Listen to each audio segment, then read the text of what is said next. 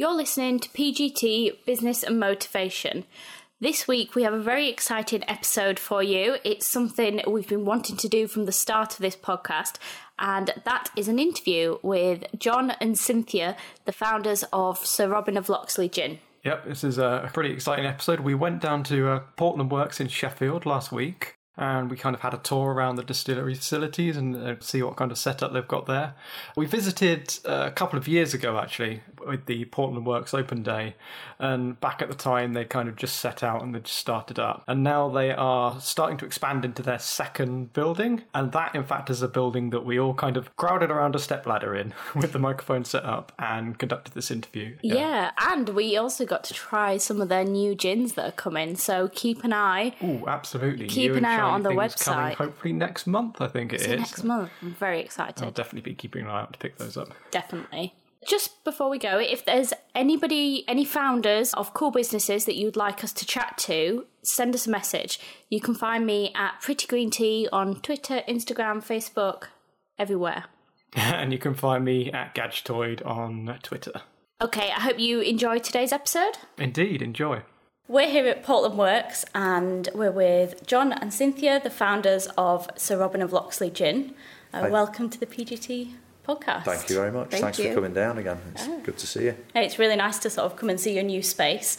I yeah. think last time we were here, you were just in the process of starting to get the distillery in place. Yeah, we were. Yeah, it's been a long, I won't say uphill struggle or battle. It's not. It's not really been a battle, but bumpy. bumpy yeah, yeah. It's definitely. Uh, some interesting curveballs come at you when you. But it's, it's the same for any new business. I think it's not just uh, setting up a distillery, but then if you are dealing with alcohol, there is added bureaucracy, shall we say? So yeah, yeah I can imagine. Um, yeah. Well, it's looking fantastic. Yeah, it's getting there. And um, do you want to just tell us a little bit about who you are and what you do for the unfortunate people who don't know and haven't tried your lovely gin yet? Yeah, so my name's John Cherry. I am the uh, distiller and uh, co-owner of Locksley Distilling.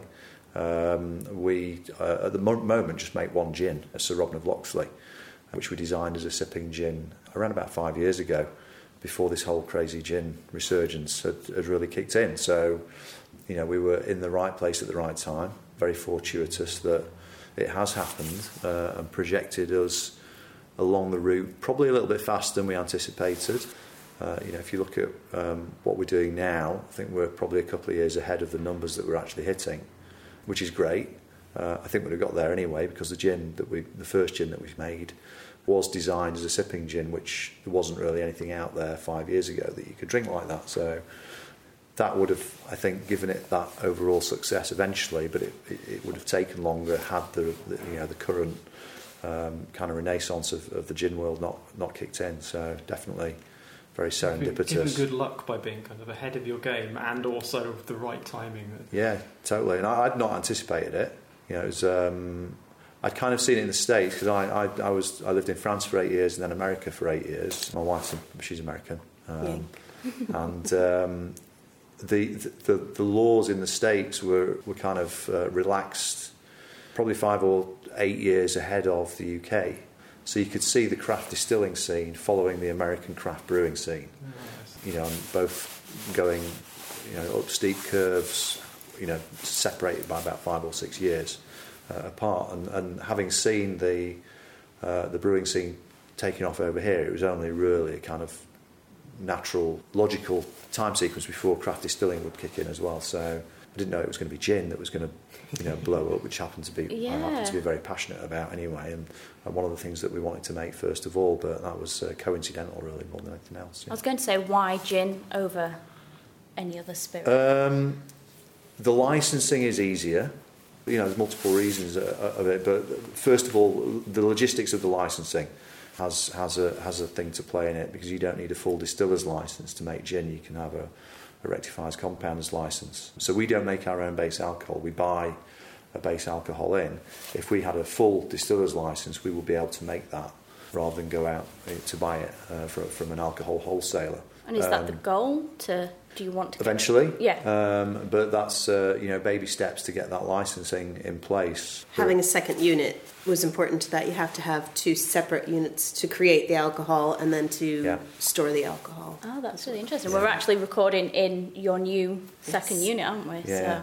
Which is uh, which is a big step logistically anyway. So it, it gives us that option to go down the whiskey route, or you know, distilling your own base, so that we can do everything from from kind of grain to glass, if you like, which is kind of the current trend or the way the current trend is going in in distilling. So hopefully we'll get there eventually, but you know, it's. Uh, you can become a little bit of a victim of your own success to some extent because you know if you suddenly start selling really tons of stuff, you've got to produce it and then carry on making You it. up and, playing and catch up. You, you're constantly Yeah. catching up. back Yeah. orders and stuff. yeah, yeah. So I mean that's been the you know for, for us it's been five years of catching up really.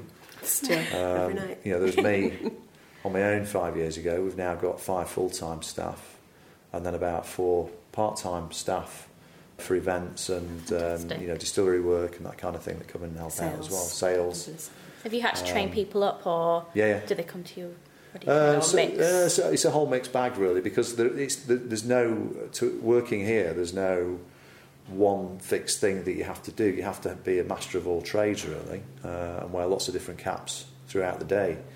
You know, from you know from doing marketing, sales, design work, uh, all the way through to distilling, to Peeling events, to fruit. peeling fruit. Yeah. You know. So we all muck in and do little bits uh, of everything really. Flexibility is the most important quality, Yeah. I to hear think. that applies to kind of your business as much as it does any other small business. Yeah, Yeah, I mean, it's, yeah, I think any small business you've got to have that element of flexibility to be successful. Um, you know, you can't outsource everything all of the time. You know, it's just one of those things. Can't with, with- you can't afford to as a small as a business small outsource business. everything all the time. So, so our initial goal was to start making a gin, and then you know gradually uh, grow on that and build a portfolio of, of, of spirits, not just other gins. But I mean, I'm hugely passionate about gin. Always dr- have been. My gran, you know, introduced me to it when I was probably younger than I should have been. I think we all, I think we all have that. Uh, my grandma story. introduced it to me, Did she? and yeah, and then my mum drank it as well, and yeah, I, I tried Yeah. it when I was. Well, I used Quite to young. say, I used to say my, my gran, when I was about 15, 16, fish and chips every Saturday and we'd watch, uh, I'm showing my age, uh, World of Sport. We used to watch the horse racing and the wrestling, like Giant Haystacks. Just and you Big and your Daddy. gran. Yeah. I love that. That's Uh, lovely. and she'd have a, she'd have a gin and orange. Uh, You know, when I think she thought I was old enough, she'd let me dip my finger and have a taste. And and I've always enjoyed it and, and liked it, and I've, I've, I've enjoyed drinking it f- throughout this whole thing. You know, it's back. I'm talking that's like 1985, 86. So back then there wasn't even you know Bombay Sapphire didn't exist. Bombay did, but the, the company did, but the the Sapphire edition didn't. So. I think I was about 16, uh, 17 or 18 when that came out, and I was like, wow, that's the cool thing. Oh, So that was like the first kind of slightly different uh, gin that had uh, come out for, for a long time. Shook up the gin world. It did It- totally shook, Yeah. shake up the gin world, yeah. So it was, um, you know, I'd uh, go out with my mates who'd be drinking pints of beer, and I get to about three or four pints, just think, ah, the volume of it uh, didn't didn't really interest me too much. So I'd s- switch over to to a G&T, and they all thought it was a right weirdo. Yeah, did, did any of them try it, or I think probably a few of them did after they'd seen me at it for for a year or two. You know, just uh, you know, but there was. Um, it wasn't a young man's drink for sure. And it's funny how you it's know, come full uh, circle now. absolutely. Yeah. You know, we we just did the launch for the new bottle a few weeks ago, and watching the demographic on various social media platforms was really interesting, uh, and it was getting more hits from 20, 19 to 24 year old men We were smashing things else. though. yeah, which, yeah, I mean, you're smashing the bottle, but, Yeah. but the whole interest in gin, I think, has, uh, has gone full circle, and it's now, I don't think you can really put your finger on one, one particular age group or Yeah. one gender or, no, definitely you know, it's not. across the board, you know, it's, um, but like anything, it's subjective. You know, it's down to personal preference and taste, and Yeah, some people aren't going to like it, but I don't think it really matters whether it's a man or a woman or, you know, Well, an we were 18 year old in- or an 18 year old. yeah. We were in Sentinel Brewery, Yeah. um, and I had a gin, and all these football blokes came in, and one of them asked me to take a picture of them, and he was like, "Oh, what what are you drinking? Which gin is that?" And I was like, I told him, and he was like, "Oh, I'm really into my gins now." He's like, "I'm off to get another one," and he was just he had his, his big like balloon glass and. Right. Yeah, and, but it, I mean, I know you shouldn't stereotype, but the way he looked and You're expecting everything, you wouldn't. Yeah, I expect him to have a pint. Yeah. Um, but I think that just shows it definitely has totally come full circle from people Yeah. being like, "What, what are you drinking?" I mean, even when I was eighteen, which was quite a while ago.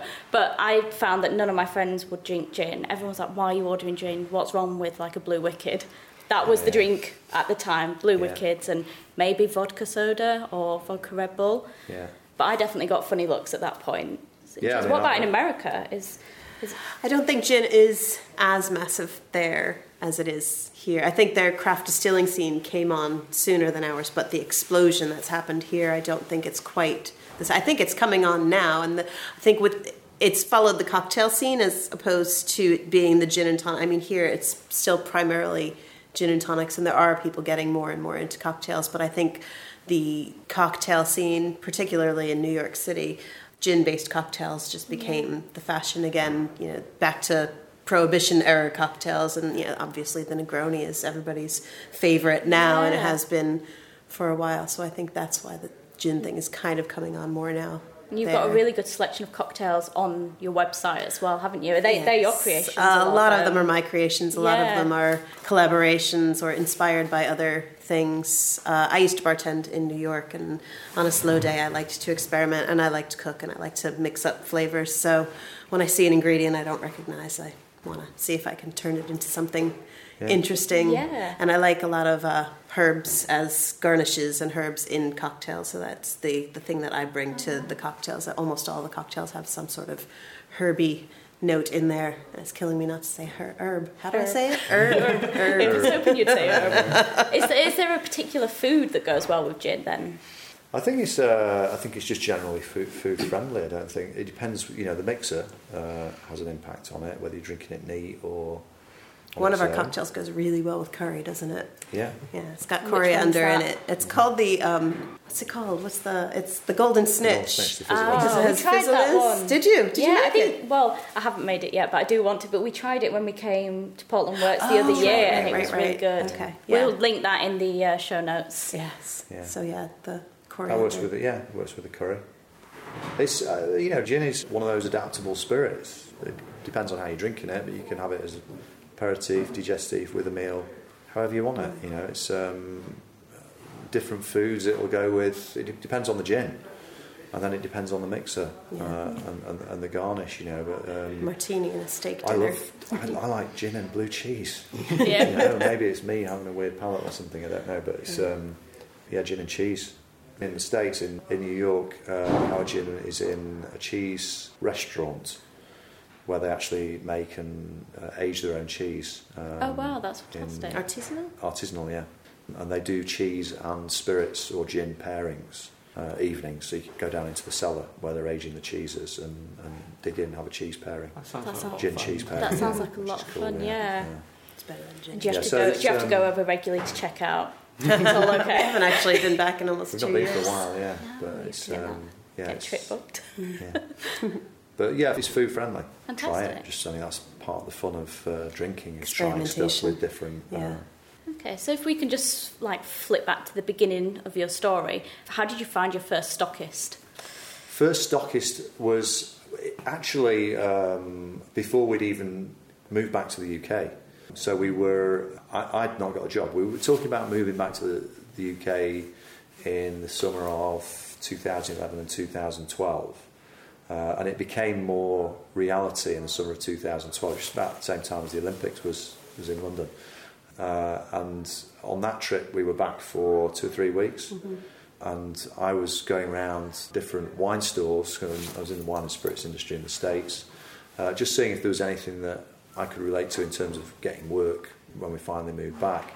The gin idea of setting up a distillery, we talked about a little bit, but it wasn't a definite thing yet um, at that point. But I was going around talking to a lot of Sheffield vintners, you know, John Mitchell, Adrian. Adrian Walsh, and uh, f- a few other people, just trying to figure out, you know, if I could come back and make a living or not. But also, we were talking about the possibility of doing, you know, flavours and gins and things like that. So, I think really John Mitchell was up at Meadowhead was was the first person that really kind of expressed an interest. He thought it was a bit of a strange chap. You know, what do you mean you're going to set up a distillery? uh, you know, I thought it was an odd thing to do, which which back then it, probably was because it hadn't happened. You know, there was Sipsmith, uh, there was William Chase, and that was really it. I'm not going to be able to sell it for more than thirty pounds. Yeah, yeah. It's no, like it you got to uh, come, you got to figure out a way to come down on that. I'm not going to be able to sell a gin for more than thirty pounds. Yeah, and it's now their best-selling gin. And you know, on in, last Christmas, I got a phone call one day, and they'd, so- I think they'd sold fifty-seven bottles of our gin in one day. Oh wow! And, and he, he couldn't believe it. You know, and even back in the seventies and eighties, when Gordon's was going out by the case, you know, they'd not hit those levels of sales, and it was selling at thirty-five quid or whatever. You know, so he was um, he was blown sideways. Yeah, but so really, um, we were talking about it to our first customers about six months before we even came back to set the distillery up. Uh, you know, in, halfway through 2012, and it's um, they're still our best customers, uh, Yeah. and it's nice that we've got that contact with them, even though we've grown and we have, you know, a slightly different distribution network now. We still go in and we still work very closely with them because it's our They're all local as well. They're all local, and, and it's our bread and butter. You know if we can work with people in Sheffield and they respect what we're doing, and be successful at selling it themselves, then you know I think that is, is a great uh, is, is great as a new business, as a young business, to, to have that kind of contact with people who are helping you. And it's also for new products, it gives us some idea as well because you can go and taste people on things and you know see what they like and yeah you know get a feel for it. So so yeah, it's uh, it's important. I mean Sheffield is a really good trial ground because if you can't do it in Sheffield, you know.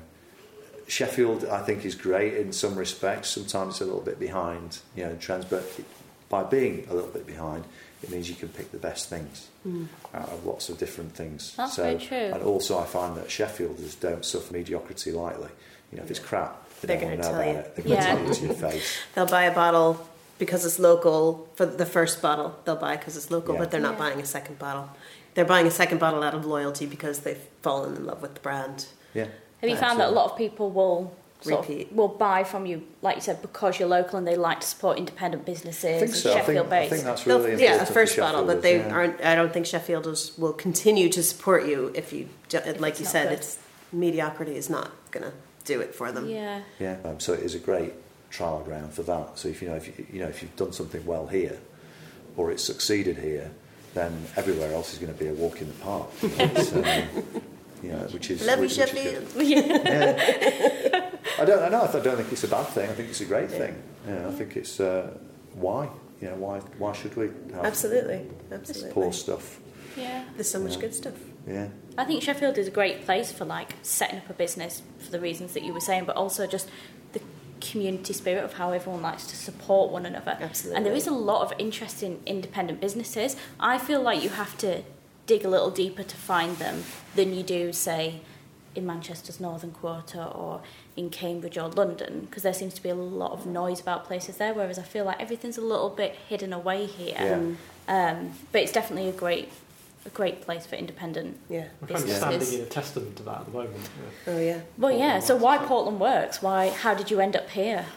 Totally accidentally, actually. We were, we, well, we incorporated the company at the start of 2013 when we moved back, and we'd already fallen in love with the name Loxley. It's part of Sheffield's heritage, folklore, and, and history. You know, um, Loxley Valley and the Loxley family, and that's where we wanted to be. But we couldn't find a commercial space in Loxley Valley at all. So, um, so we kind of, I was really not I didn't have any clue where I wanted to be. And uh, my parents are both artists, and they have friends who got, in fact, our, our, our space upstairs. Uh, and they are, uh, th- there were six artists in the two studios where, where we are now. Um, and I'd kind of, um, I'd been into various open studios and things like that, so I knew of Portland Works, and I knew the regeneration it had gone through in terms of turning it into a community owned uh, business to, to you know to help keep its, its survival guaranteed. Um, so it was a dead interesting place to be, but I didn't know there was anything here. So once we couldn't find anything in Loxley, I came down here and saw Colin, who was the, the, the buildings manager here, just popped in totally randomly, and he was like, "Yeah, this space is going. It'd be awesome to have a distillery in here." Let me see if the board will And, approve it. Then. Yeah, see if with the board will, will approve it. You know, because you have to be able to make something. So the, the general criteria in here is you have to be a maker of some sort. Um, and they agreed it relatively quickly, and, and we signed on the dotted line. and Bailey would had just signed the next studio as well. So it was kind of very accidental. I ended up in the space that my parents' friends had as a studio for a long, long period of time. Oh. So That's yeah. lovely, isn't it? Yeah, it's yeah full circle, and it's uh, it's a wicked home. It's Yeah, it's amazing. It's got Um, soul and character. lots of idiosyncrasies. But then you know, if you if you're going to work in a in a Victorian cutlery factory, it's going to have things that you know come your way, and it is it, you know it's a it's a good community. We do all get on, um, and you know it's a it's a really vibrant place to to have a home. We've grown, obviously. You know we've now moved into our second space here. The logistics of doing stuff upstairs has changed. You know certainly over the last two years. Um, we used to contract the bottling out and we've used several companies in the past, but the whole QC side of things was problematic. Um, you know, we go full circle really from start to finish with both companies that we used, and you start to see after two years with the last company the same errors creeping in that they should have ironed out 18 months prior to that, or did iron out prior to that, you know, and they're coming back in again. These are very high accredited companies that we're talking about who do lots of high quality stuff, but they, you know, things were not quite right. So we'd always wanted to bottle here. Uh, But logistically, we didn't think we could because never we're on the second yeah. or Yeah, first sure. floor. Yeah, being Second. upstairs. Uh, but it got to a point where we were spending so long QCing stock that was coming through back from our bond. Yeah, so we had to take it Um, upstairs anyway, so we thought we might as well take we the might as well bottles do up it. and do it. So Yeah. around this time last year, we we uh, we got a problematic batch that we were QCing. And I just said, yeah, well, it doesn't matter. We, we're bringing it up logistically. We'll we'll find a way around it, but we've got to get on with it ourselves and do it. So we invested more money into, in more equipment and. Uh, and brought everything in house and took on more staff to help. You know, so that's a big step that initially as a setup we wouldn't have been able to do, but as a, at that point, you know, a four-year-old business, we were, you know, because we had some reserve, financial reserve, a little bit, not a massive amount, um, but you know, And the cost of hiring somebody to bottle, inside, yeah, rather than rather than paying outsourcing it. So, so. you know, um, I kind of did the maths on figuring out how much we'd spend outsourcing it a year and what it would cost to, to invest in the gear to, to bring it in house. Um, so we did, uh, which led us on to here. You know, we got uh, we got about three months into bottling, I think, upstairs, and like, uh, if we, if, you know, if we carry on growing at thirty percent a year to fifty percent a year, which is what we're seeing um, consistently, then this is how many bottles we're going to be doing in two, three years' time. We need, and that's going to be every day, just put yeah, loading glass Oh, on. yeah, earlier you were explaining the process of getting the empty glass bottles up and into Mm. the building, which sounded contrived enough as it is. yeah, it's How do you get the filled ones back down?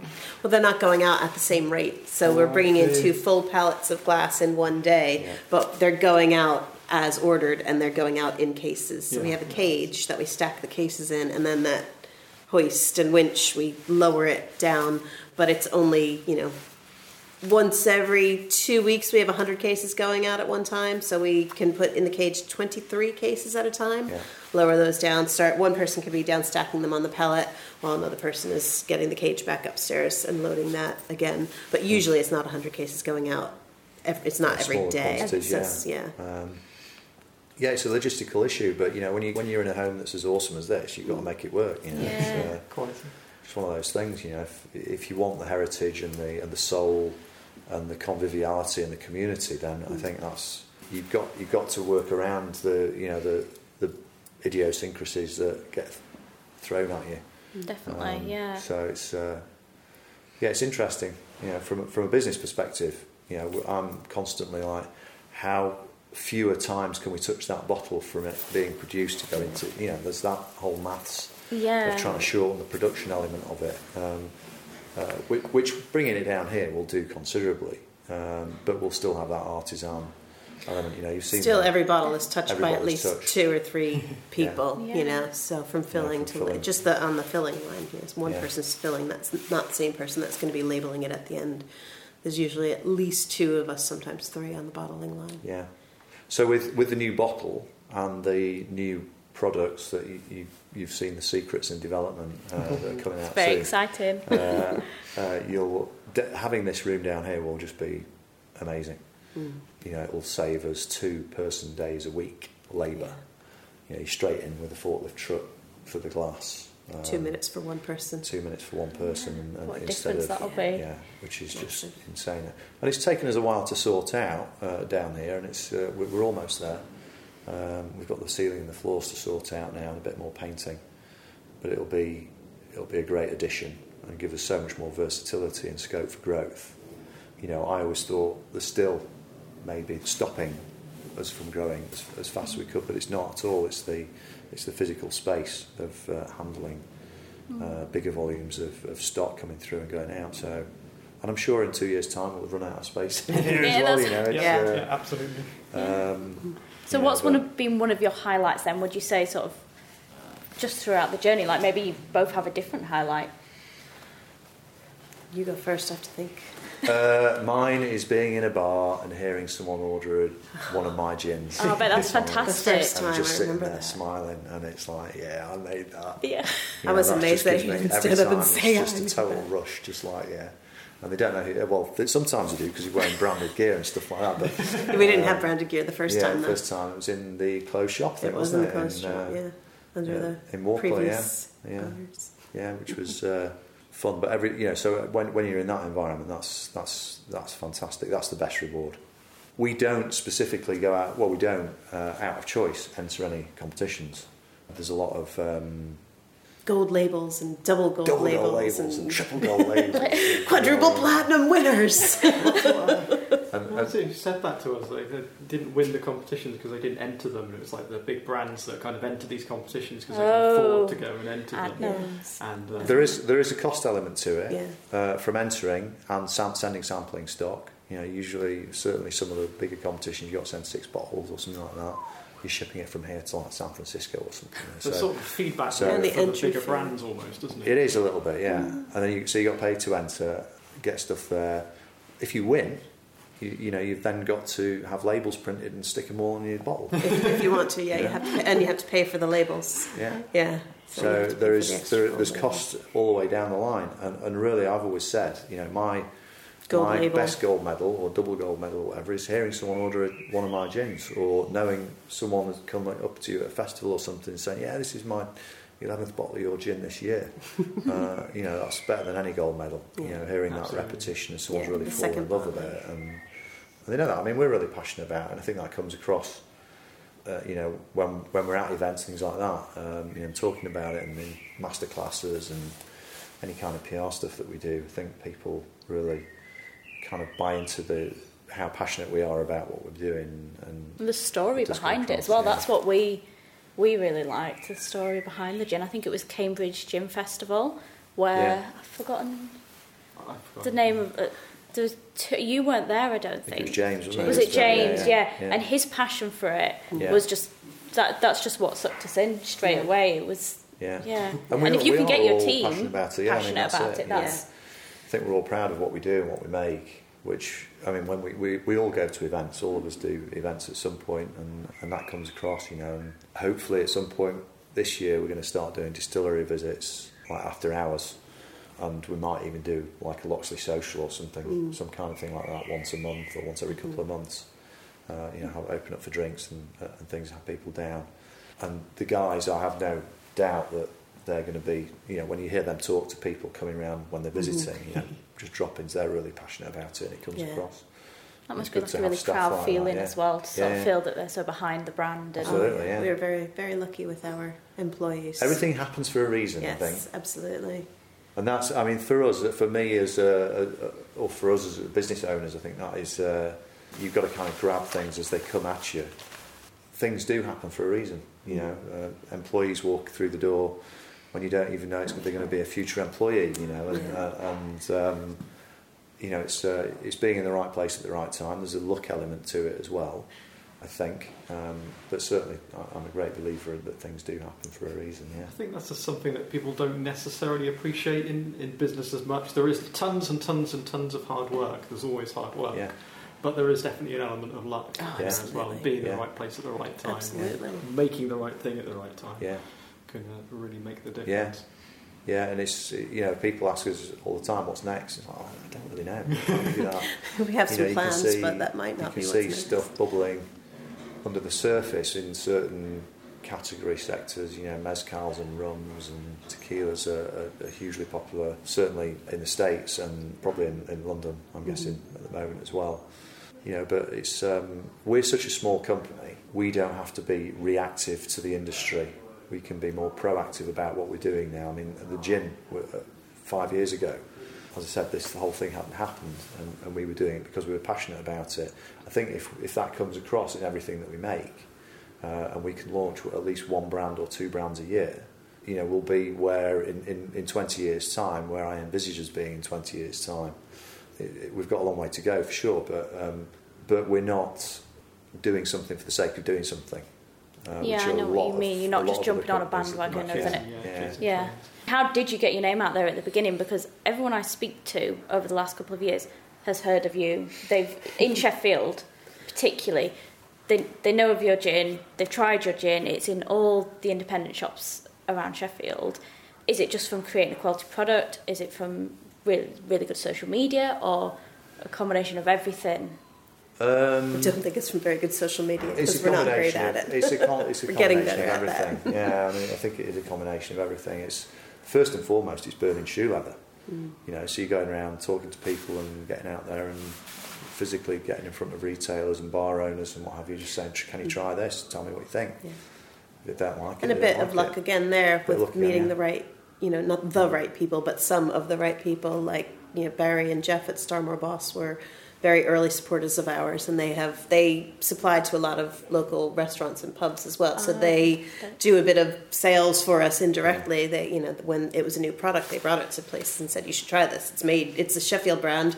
You should try it and get it on your menu." So we had them working for us, and then we also were lucky with friends that work that run Thornbridge, and so all yeah. the Thornbridge pubs were very early on to carry it, so having it just recognizable, and because it is so recognizable, I think because the that the green, labels, yeah, the green just jumps off. You you can scan a bar very quickly and know if it's there or not. You know, as we do. Yeah, yeah, excellent. That's good to know.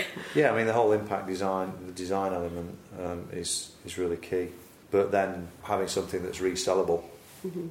you know, you get people coming. Like I said, you know, this year I had some guy in think it was like seventh or eighth bottle of gin this year. I think I might have a problem there.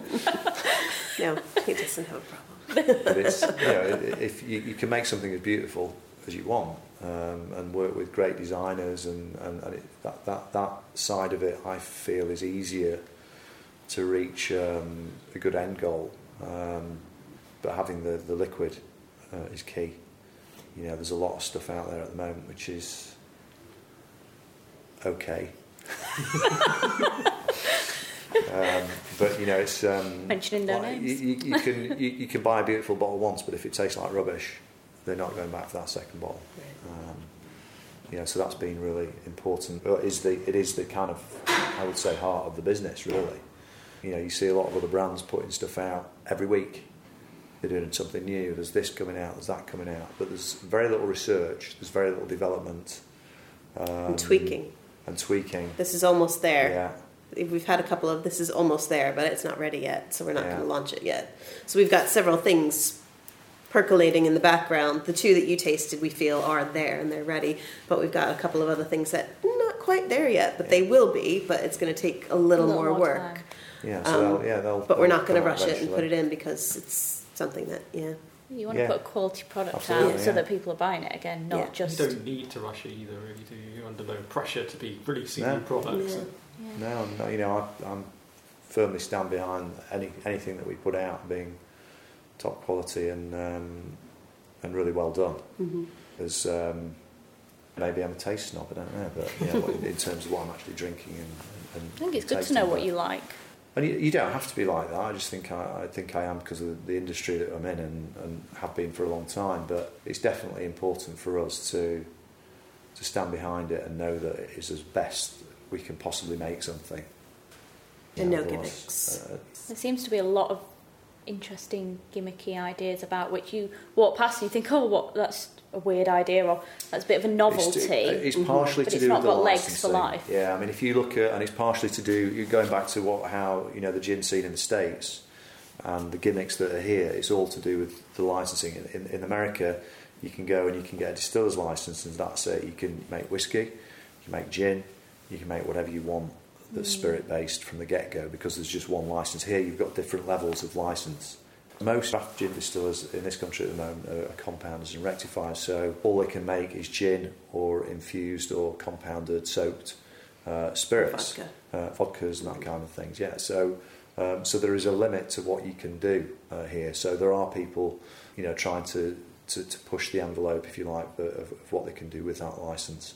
Whereas in the States, you have that. With, so I think that is why America hasn't got the same gin resurgence because they can make whiskey, they can make you know whatever they want from the get go. So there's not such a focus on that. Whereas here, because of the licensing, there is. Oh, that's really Um, And interesting. that's the, that's the direction you've got to go in. It's totally accidental for me. I just happen to be really passionate about gin Yeah.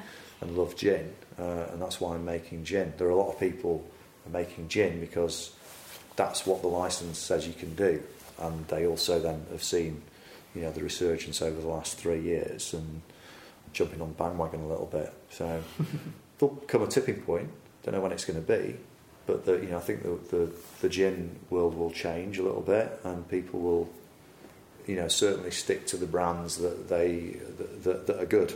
You know, there's there's a qualitative qualitative element to it. I think uh, some people aren't doing good things uh, will flail a little bit, and uh, you know, uh, I think you'll see the people that are really the survivors um, floating on top of the surface. It could, you know, probably another two or three years away from that happening, the tipping point. But I think it's going to get there at some point. So yeah, make good stuff. Yeah, I think Yeah, if you've got a quality product, and when someone has such a strong passion behind their brand and their business, I think that shines through Yeah. from Yeah. everywhere from social media to just word of mouth as well. Yeah. Um, so, what is going on in the year ahead? Are you at any events? Are there any new products? What So yeah, I people mean, we're, keep an eye we're out for? all over the place events wise. I mean, we've got there's there's five of us full time now, plus uh, f- three or four more events sales staff. So um, so we're doing probably three to four events a weekend, oh wow! um, plus stuff in the week. So I mean, it is. I don't think James insane. sleeps. is there anything um, in Sheffield coming up? Any events here? The Sheffield Food got the Sheffield Food Festival, Festival at coming the up end of May. Uh, there is a gin and rum festival coming up? I think we're doing that. I'm not 100% Yeah. sure we're doing that Um, one, but at Trafalgar Warehouse. Yeah.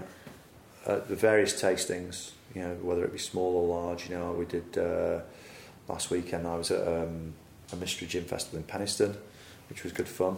A few, Ah. 200 people, but then we'll do, you know, uh, something much bigger with 1,000, 2,000 people. So all events, all shapes and sizes, really, all over the Often country. we're at like Majestics just for in-store Yeah. tastings. I did an in-store tasting at Starmore Boss just there chatting with people. So there's always little bits like Yeah. that around.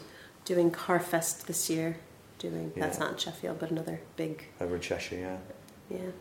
So yeah, Very all over the place, and uh, yeah, so uh, and then exciting things happening with the product. Yeah, there's the new bottle, which is Smashing. smashed. uh, which has been in, I mean, that's been in the pipeline for about 18 months. Oh really? So it's a long process, yeah. So we're dead excited that that's just come out. It looks really good. It does look It's- stunning. It's quite su- a subtle difference. I mean, we, we, were already, we were really aware that we got a strong, such a strong brand.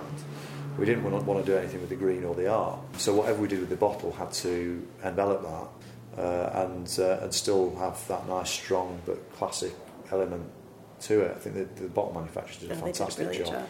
Absolutely. Um, it's really tactile as well. So when you you know when you see photographs of it, it doesn't really do it full justice. You have to pick a bottle up. Definitely, Yeah, yeah. so- We'll and- have to put a link have to the good look at it. video in the uh, show notes. Yes. Because for anyone who didn't get the previous joke, the uh, smashing joke was from the old bottle being smashed on the very floor we're now standing on, uh, and then reassembling into the new bottle uh, as it comes back up again. Uh, it was subtle. I had to watch it a couple of times before I realised what the changes were. But yeah, it's a it's a good little video and a good little kind of promotion. Yeah. of the Yeah, transformation. definitely. And did you just fancy shaking things up a bit with the new bottle, or No, it was Was it- um, you know when we were talking about it. I mean, already two years ago there were probably then six or seven other brands in the same bottle that we were in as a stock as a stock recipe, you know, as a stock bottle. Mhm.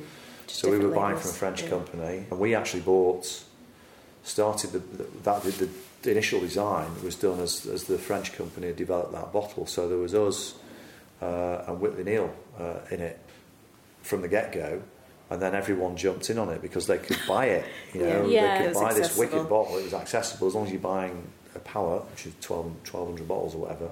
you know anyone could get it. So very quickly, the gin shelves became crowded. Well, not just gin shelves, so vodkas, rums. You know, everyone was using the same bottle as us, and we just thought, you know, what, we need something a bit. Yeah, it's very Stand important to kind of when you have the ability to have that slight distinctness because it, it Yeah. makes you much more credible, I think, to the. the Yeah, so we wanted the, the, the design element of the bottle to be generic in the sense we can put other products in it and, and help to keep everything in the same Locksley family, which is key to the bottle design.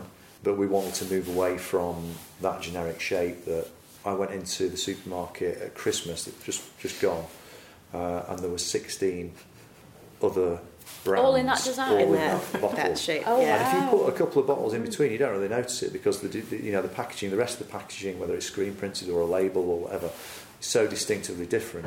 No one really notices. It's weird. But when you line, Uh, line but then when all you up- line them all up, and on you know, like, and I would go in Tesco's and just rearrange play Rearrange with people, just rearrange things a little bit. Yeah. Um, uh, and, and you know, there were I think there were 16 other 16 other drinks brands in the same glass bottle. So it's been in the process for for a long time. It's not a mm. straightforward process. It's expensive, but it's something that we'd wanted to do when we got to the right kind of volumes. And we think about more things now that we didn't really think about bartenders and we didn't think about because it's a it was a shorter, wider bottle, so it fit on a shelf in a retailer, but it's just not as easy. I mean, pouring a glass at home is nothing, but when you're pouring it over and over again, it's just it's a narrow, narrower glass, just Yeah. nicer to pour from. But we didn't want to go so narrow and tall that it would no longer be appealing to the retailers many who have lower about that you shelves. So yeah, it's finding finding the it- balance between on trade and off trade. Yeah. Yeah, for well, I think the new one looks really good, Yeah, and even good. like like you said, to pick it up and hold it and look at it in real life. it's really tactile. Yeah. Yeah, it, it looks really, and it's very you. Yeah. Like I think your bottle always stood out anyway because of the branding, like you said mm. yourselves. Yeah. But The with the green new shape, yeah, with the new shape, it just kind of it Yeah. elevates it a little bit from Yeah. Thank you. everybody I'm else. very Yeah, pleased. does, yeah. in that same, yeah. I think there'll be more. You know, there are more and more brands going into their own bottles, Mhm. um, but that's you know that's only nature of the business. As people Right. get up to those volumes, they can afford to do it, and the glass companies are willing to take a risk on whether that company can turn that volume over a couple of years or not. So. Right. Uh, other things, we've got new products coming out, Mhm. new products in development. We've got two things coming imminently. Hopefully by June. Yeah. Is there anywhere particular that people should be looking to keep an eye out for that, like Local. your website Yeah, or they're- social they're- media? Uh, we'll definitely be doing it on social media. Yeah, media. social media, Social media first, probably website usually lags behind a couple of days, doesn't it? Yeah, a little bit. Um, Small and, uh, business, But then many have. to, to, we're doing a variation of one of them, which will be super limited to about 300 bottles. The main kind of line on that will be more available over a wider kind of network, I guess. So our original Sir Robin of Locksley will be constantly available, and Yeah. one of our new products will be as available as that. And then the second new product will be limited, and the variation on the other new product will be limited. So Quite it's sort of spectrum, though. It's interesting. yeah. Yeah, Make sure you keep an eye out for them because we've, we've tasted them and they're really tasty, aren't they? They're Oh, yeah. really Oh, good. yeah. Thank So we're looking forward to those launching. yeah, we're looking forward to it. You know, it's not. The, the company's always been about developing as a distillery, really, not Mm. not just making gin. Even though we're passionate about gin, I'm passionate about drinking. so you know, so a lot of people there. it's it's um, you know I've got a very clear focus vision on, on, on where I want to be in 15 20 years um, with the distillery and what we'll be doing then we will be bigger Mhm. You know for sure and doing more different products it's not just about gin and other other things it's about the whole scope and the whole range of things you know the success of I think Sir Robin has been great because we can build Mhm. on what we're doing. You know, I would hate to be starting out as a new gin distiller now. Really. Mm. It's, a, it's probably Yeah, a tough it's- market now, isn't it? Yeah. Yeah. Very. I mean, I can't imagine walking into a restaurant or a bar or a retailer and saying, "Hey, I've got a new gin." Yeah. yeah, they're No gonna just go, no more, yeah. please. You know, I think there's a point where um, uh, if it's not really, really good, or there's no point. I think that's why there's so many gimmicks now, is Yeah. because that's They're like looking, Uh, the twist, and that's what makes for them different. u- unique Yeah. selling point, which is, I think, is what why that we're successful with it because we had that initially from Right. from the start. You know, we, we didn't want to make a dry gin. Every gin distiller you see on the market at the moment is making a dry gin. So why do you want to make a dry gin? There's another thousand of them out there. you can do other things with it within the same category that are vastly different. You know, there will. I think that will have a kind of cycle and um, some kind of impact on the tipping point Mm-hmm. and when it happens. Must be frightening to give up everything to set up a distillery uh, and then you know make something that people just don't want any more of. Mm. It's, you know, it's. Um, but I'm sure it's going to happen at some point to some people. Mm. So. Yeah, definitely. Well, it's Yeah. been really interesting hearing about your journey. We've just got two more questions Go that we ask everyone. So, have you got? they're not. They're, well, okay. So, what one piece of advice each would you give to an aspiring entrepreneur? Just a general. Have business advice. contingency plans Yeah. because you can have the best laid plans, but your contingency plans need contingency plans. Yeah, just I think that's yeah. Just be prepared and roll with it.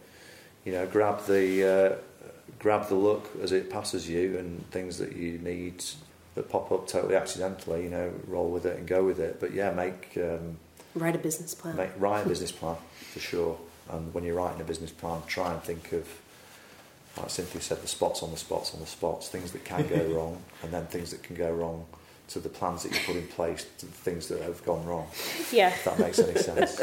just be Because, ready. you know, Yeah. we've had, if it can go wrong in business, it generally will.